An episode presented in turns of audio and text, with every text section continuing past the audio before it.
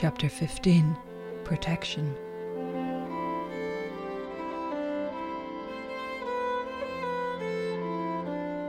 Leah sat on the edge of the bath as rusty water thundered into the tub. The bathroom smelt of lavender and rust.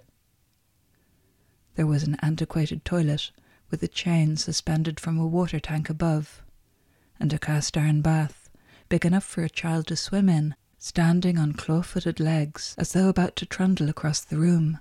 It had hairy fetlocks and the air of a large and self willed family pet. Opposite the wash basin was a shelf with a row of ceramic ewers above and chamber pots below. The curtains were cheerful and faded pink, and the wallpaper, although peeling from the wall, was patterned with rosebuds. Nothing really bad, she assured herself, can happen in a room with rosebud wallpaper. The cockroach, or one very like it, crawled from under the wash basin and scuttled across the room. Leah breathed a sigh of relief. She was beginning to think of the insect as a smaller, less attractive version of a canary in a coal mine. Whatever had passed her in the corridor outside the cockroaches hadn't liked it either, and they had reacted faster than she could. As the bath filled, Leah explored the bathroom in search of ammunition against an undefined foe. There was a wooden cabinet on the wall, locked but with the key in place, packed with old fashioned remedies camphor, ammonia, hippo and squills, a jar of bath salts, and a sulphur candle. I could burn sulphur to clear the air, she thought, but the cockroaches wouldn't like it. The cockroaches were her friends. She threw a handful of bath salts into the water and watched the pink crystals dissolve. Leah floated like a starfish. It was the only bath since childhood in which she could remember being able to stretch her length. The water was hot, but the cast iron beneath it was cold to the touch. She sank below the surface, and her hair drifted around her face like seaweed, as very gradually the coldness soaked from her bones. By the time Kit knocked on the bathroom door, she was washed and dressed. Are you in there? Leah unlocked the door and opened it wide enough to pull Kit into the room. She slammed the door behind her and locked it. Kit looked at her astonished. She smelt of fresh bread and garlic. Is this house haunted? Leah demanded. Kit opened her mouth, then closed it again. There was something in the corridor, Leah insisted. Did you see anything? I felt it, Leah shuddered. And I can't get rid of the feeling. I had a bath and everything, but it's like when you get something on your shoe and you can't wash it off. She clenched her teeth to stop her chin from wobbling. Sweetheart, Kit said, come here. She was very much shorter than Leah, but she stood on tiptoe to put her arms around her neck. Gingerly, Leah returned the hug. Kit's breasts felt wonderful pressed against her, but Leah wasn't certain what kind of a hug it was, or even what kind of a hug she wanted it to be. She stepped away.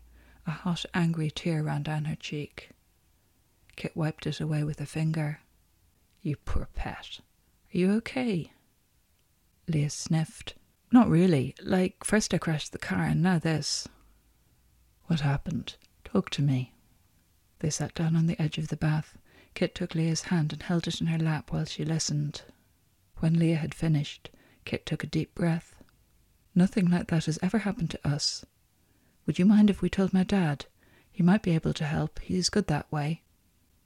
Leah recalled the alacrity with which the sheepdog had responded to John Reardon's command. Dinner was new potatoes, roast mutton, and fresh herb salad. None of it appeared to have been tinned, freeze dried, or otherwise preserved, but Leah, mindful of her earlier faux pas, appreciated the food in silence. John Reardon listened attentively to her story. Anything like this ever happened to you before? Leah chewed on a muscular lump of mutton and swallowed. Never. I work with old buildings all the time, and I'd often get a sense of the people who used to live there, but it's never been a problem. It's it's like decorative plasterwork. It belongs to the past, and you have to treat it with a bit of respect, but it's not out to get you or anything.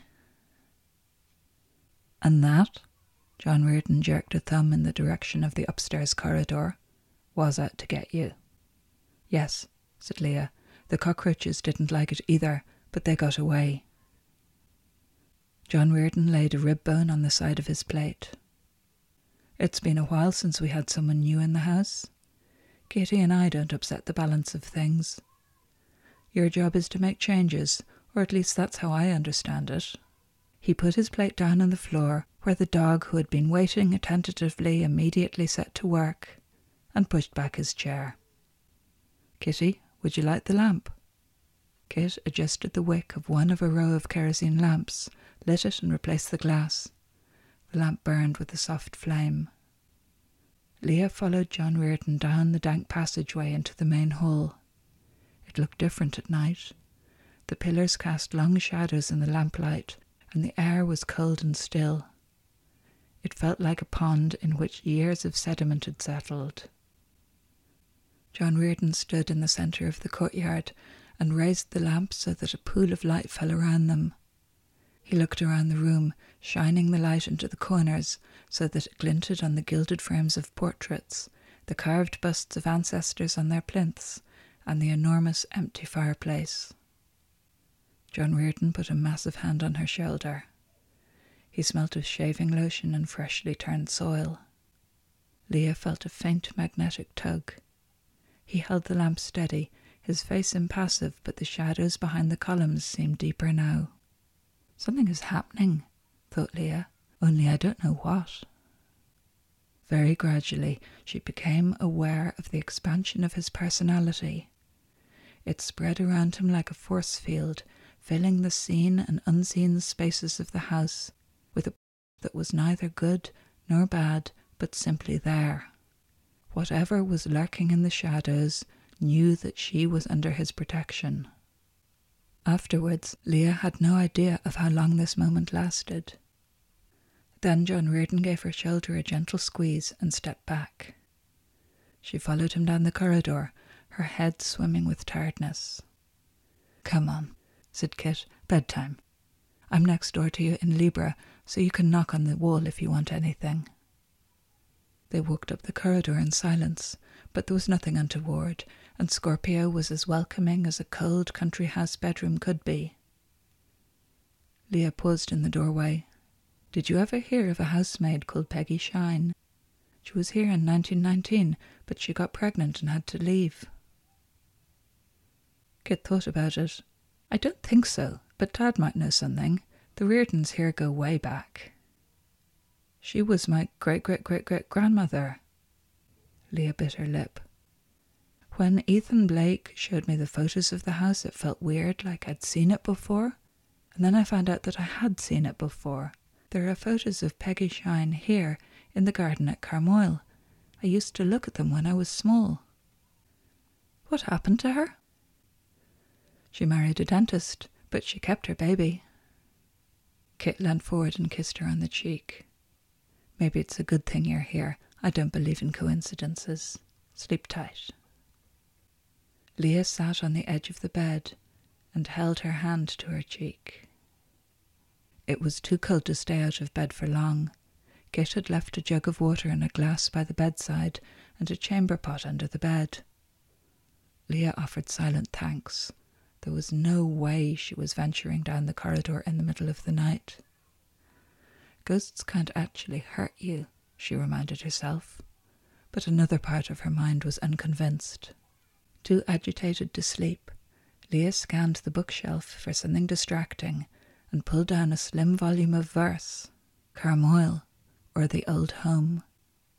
The poems had been written in the late nineteenth century and had not aged well, but as Leah leafed through the pages, something jogged her memory.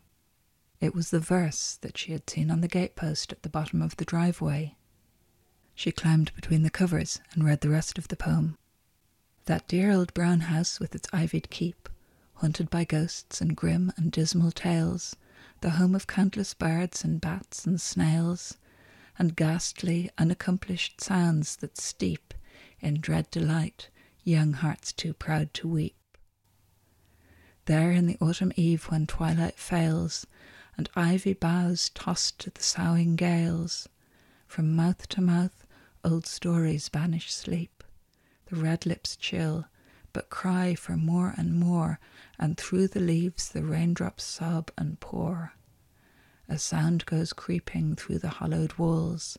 It moans and weeps, then dreadful silence falls, and through dark ways with swift and fearful tread and startled eyes the young ones haste to bed.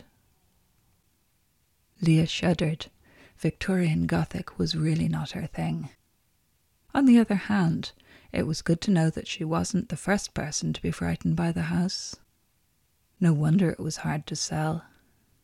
But, reading on, she realized that the poems described an earlier building, presumably the predecessor of the one she was in now. There was certainly no green and ancient tower in the contemporary version of Carmoyle. She located her hot water bottle and pressed it to her chest. As she went to sleep, she thought of Kit's warm body curled under the duvet on the far side of the wall.